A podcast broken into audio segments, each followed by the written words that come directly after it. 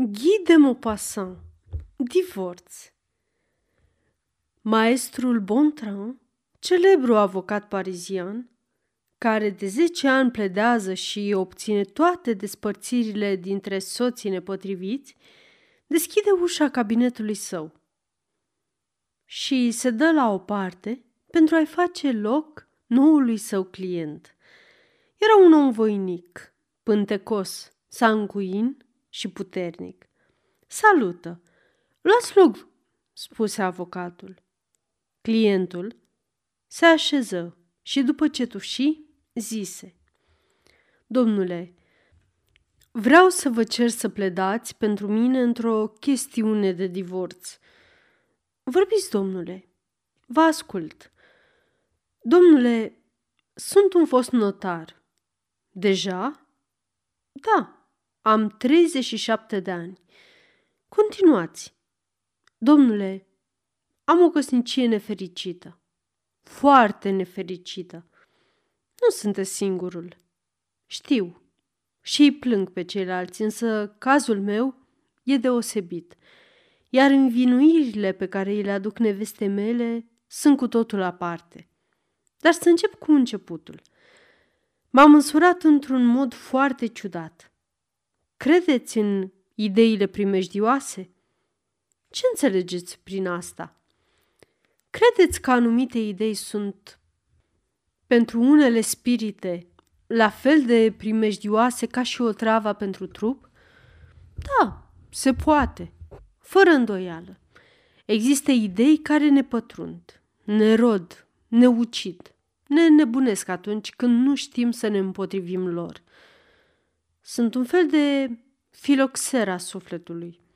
Dacă avem nefericirea să lăsăm un asemenea gând să se strecoare în noi, dacă nu ne dăm seama de la început că ne invadează, că ne este un stăpân, un tiran, că se întinde cu fiecare ceas, cu fiecare zi, că revine mereu, se instalează, alungă toate preocupările obișnuite, ne absorbe toată atenția și schimbă optica judecății noastre, suntem pierduți.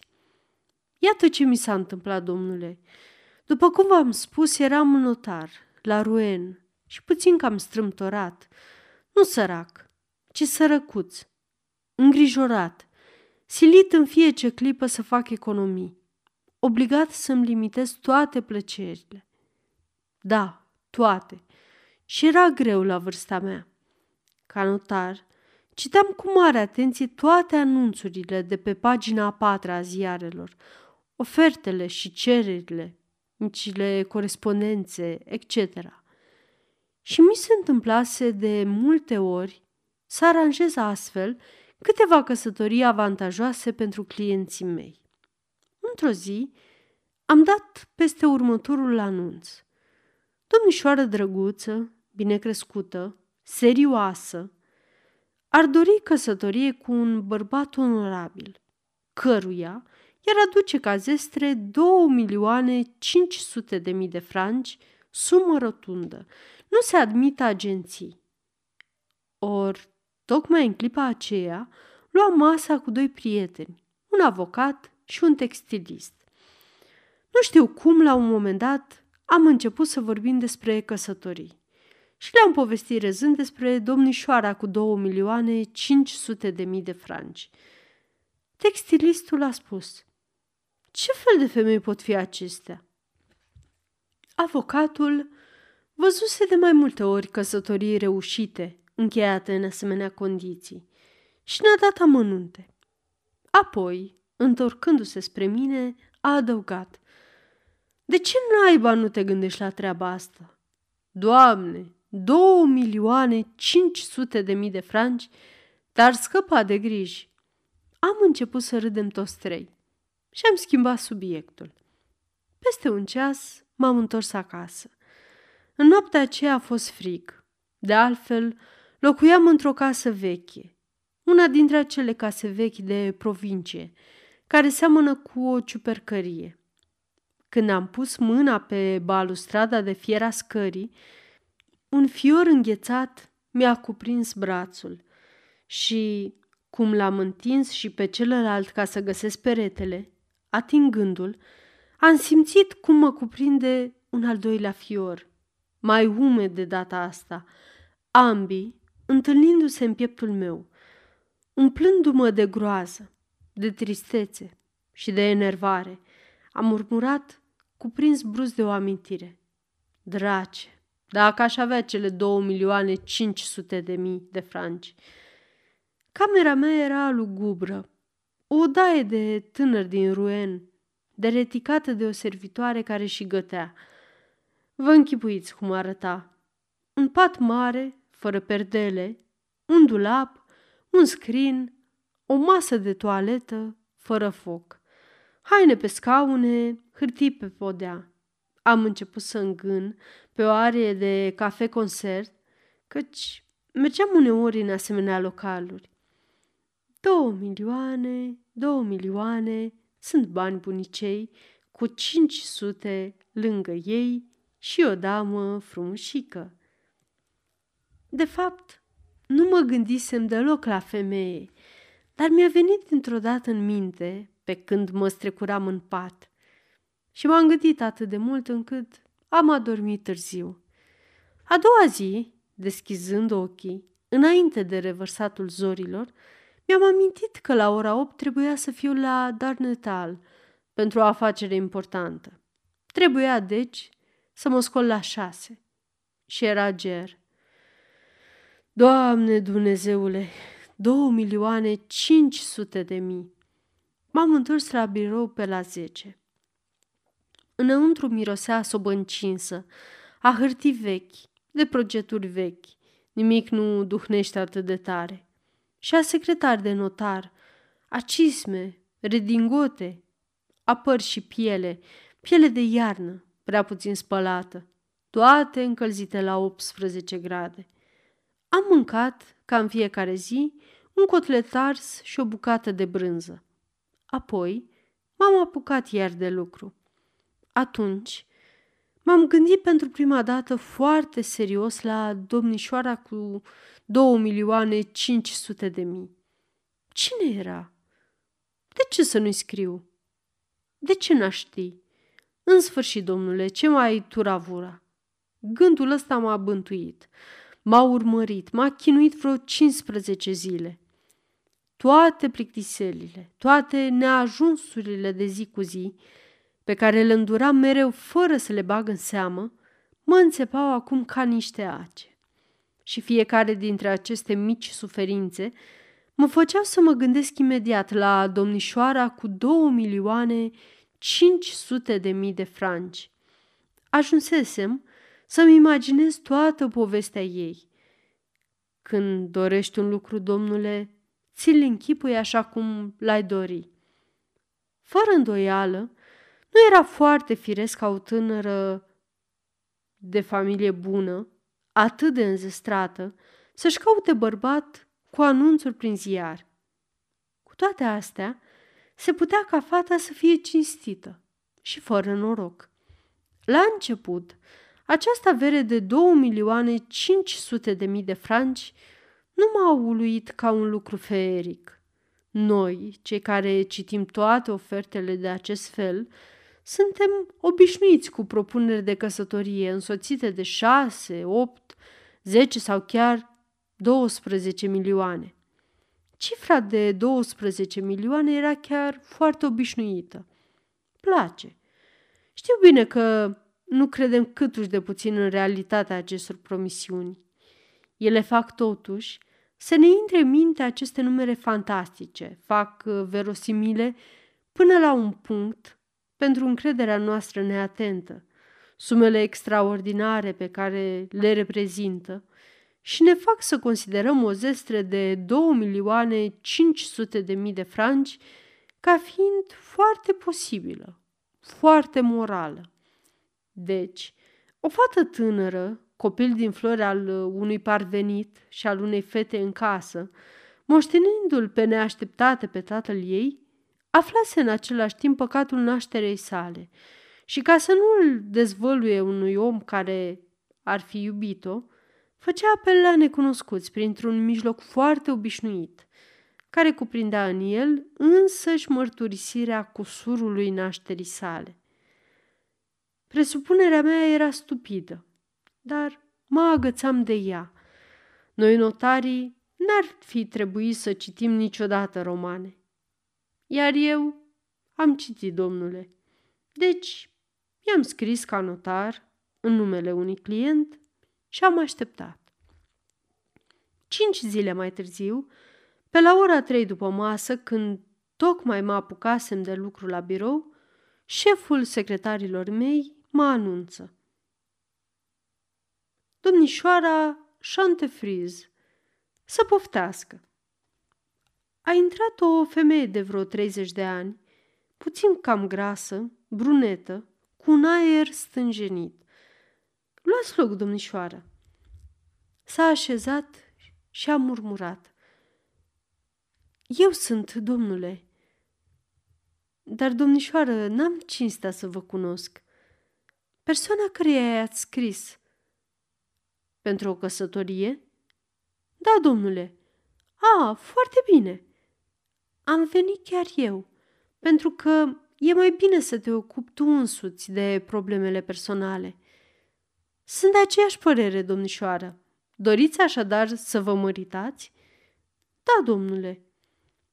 Aveți familie? A șovăit și-a plecat ochii și a murmurat. Nu, domnule, mama și tata au murit. Am tresărit. Ghicisem deci și inima-mi fu cuprinsă de o simpatie puternică pentru această biată făptură. N-am insistat ca să-i cruț sensibilitatea și am continuat. Averea dumneavoastră e sumă rotundă? De asta dată a răspuns fără ezitare. O, da, domnule! O priveam cu mare atenție și, într-adevăr, nu-mi displăcea, deși era cam coaptă, mai mult decât crezusem. Era o femeie frumoasă, puternică. M-am gândit să-i joc o mică festă sentimentală, să mă îndrăgostesc de ea, să iau locul clientului meu imaginar după ce mă voi fi convins că zestrea nu era iluzorie. I-am vorbit despre acest client pe care i l-am descris ca pe un om trist, foarte onorabil, dar cam bolnav. Ea a spus repede, vai, domnule, mie îmi plac oamenii sănătoși. De altfel, îl veți vedea, domnișoară, dar abia peste 3-4 zile, pentru că ieri a plecat în Anglia. O, ce păcat, a spus ea. Ei, Doamne, și da și nu. Sunteți grăbită să vă întoarceți acasă? Câtuși de puțin. Atunci rămâneți în oraș. Voi încerca să vă țin de urât. Să nu vă plictisiți. Sunteți foarte amabil, domnule. La ce hotel ați tras? A spus numele celui mai bun hotel din Rouen. Ei bine, domnișoară, vreți să îngăduiți viitorului dumneavoastră notar să vă invite la cină? A părut să ezite, neliniștită. Nehotărât, apoi s-a hotărât. Da, domnule, am să vin să vă iau la ora 7. Bine, domnule. Atunci, pe diseară, domnișoară? Da, domnule. Și am condus-o până la ușa biroului. La 7 eram la ea. Se îmbrăcase elegant pentru mine și m-a primit cu cochetărie. Am dus-o într-un restaurant unde eram cunoscut și am comandat o cină pe cinste. O oră mai târziu eram prieteni și îmi povestea viața ei. Era fiica unei mari doamne, seduse de un gentilom și fusese crescută la țară. Acum era bogată, căci moștenise sume mari și de la tatăl ei și de la maică sa, dar niciodată nu avea să le pomenească numele. Zadarnic o întrebai, o rugai, nu avea să le spună. Cum însă nu țineam neapărat să le aflu, Am întrebat-o despre averea ei. Mi-a răspuns de îndată, ca o femeie practică, sigură pe ea, sigură de cifre, de acțiuni, de venituri, de dobânzi, de plasamente. Priceperea ei în materie mi-a dat imediat o mare încredere în ea și am devenit curtenitor, cu oarecare rezerve totuși. I-am arătat însă limpede că o plăceam. A început să se răsfețe, nu fără grație. I-am oferit șampanie și am băut și eu, lucru care mi-a cam încurcat gândurile. Am simțit atunci limpede că aveam să devin îndrăzneț și mi-a fost frică. Frică de mine, frică de ea, frică să nu fie și ea puțin emoționată și să nu cadă în ispită. Ca să mă liniștesc, am început să vorbesc despre zestrea ei, care trebuia evaluată cu precizie, deoarece clientul meu era om de afaceri. Mi-a vorbit cu veselie. O, știu, am adus toate dovezile. Aici, la Rouen? Da, la Rouen. Le aveți la hotel? Desigur. Mi le puteți arăta? Fără îndoială. În seara asta? Desigur. Asta m-a salvat din toate punctele de vedere. Am plătit nota și ne-am întors la ea. Într-adevăr, adusese toate hârtiile. Nu mai aveam nicio îndoială. Le țineam în mână, le pipăiam, le citeam. Eram atât de bucuros încât, pe dată, m-a cuprins o dorință grozavă să o sărut. Vreau să spun o dorință pură, o dorință de om mulțumit. Și pe legea mea am sărutat-o. O dată, de două, de 10 ori. Așa că, cum băusem și șampanie, am cedat. Sau mai curând, nu, ea a cedat. Ah, domnule, cum m-am simțit după aceea, dar ea vărsa și roaie de lacrimi, rugându-mă să nu o trădez, să nu o pierd. I-am făgăduit tot ce m-a rugat și am plecat într-o stare sufletească îngrozitoare. Ce să fac?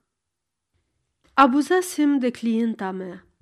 Asta n-ar fi fost nimic dacă aș fi avut client pentru ea, dar nu aveam.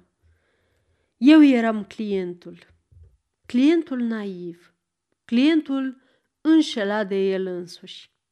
Ce situație! Puteam să o las, e adevărat, dar zestrea aceea frumoasă, palpabilă, sigură și la urma urmei se putea să o las așa pe biata fată după ce o luasem atât de repede. Dar de câte neliniști aveam să am parte mai târziu. Cât de puțină siguranță poți avea cu o femeie care cedează în felul ăsta. Am petrecut o noapte frământat de nehotărâri, chinuit de remușcări, cuprins de temeri, asaltat de toate scrupulele. Dimineața însă mintea mi s-a limpezit. M-am îmbrăcat îngrijit și la 11 fix m-am prezentat la hotelul unde locuia. Când m-a văzut, s-a înroșit toată. I-am spus, domnișoară, nu-mi rămâne de făcut decât un lucru, ca să repar greșeala noastră. Vă cer mâna, a murmurat, vă dau. Și m-am însurat cu ea.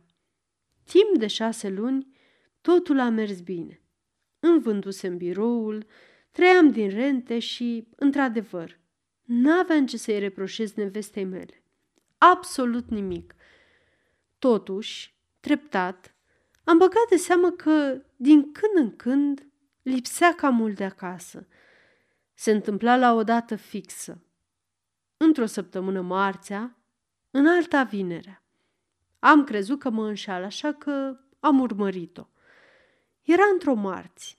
În jurul orei 1 a ieșit pe jos, a apucat-o pe strada Republicii, a luat-o la dreapta, pe strada care trece pe lângă Palatul Episcopal, apoi pe Grand Pont, până la Sena, A mers pe chei până la podul Pierre și a trecut pe celălalt mal.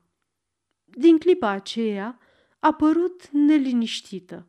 A început să se uite în urmă, cercetându-i atent pe toți trecătorii. Mă îmbrăcasem în haine de cărbunar, așa că nu m-a recunoscut. În sfârșit, a intrat în gara de pe malul stâng. Eram convins că amantul ei avea să vină cu trenul de 1:45. M-am ascuns după un camion și am așteptat. Un șuierat, un val de călători. Ea înaintează, se repede. Ia în brațe o fetiță de 3 ani, pe care o însoțea o țărancă grasă și o sărută cu patimă. Apoi se întoarce. Vede un alt copil, mai mic, fetiță sau băiat, nu știu, dus de altă țărancă. Se repede și la ăsta, îl îmbrățișează cu putere și pleacă escortată de cei 2 țânci și de cele 2 îngrijitoare, lângă lunga, întunecata și pustie alee de la Cœur de la Reine.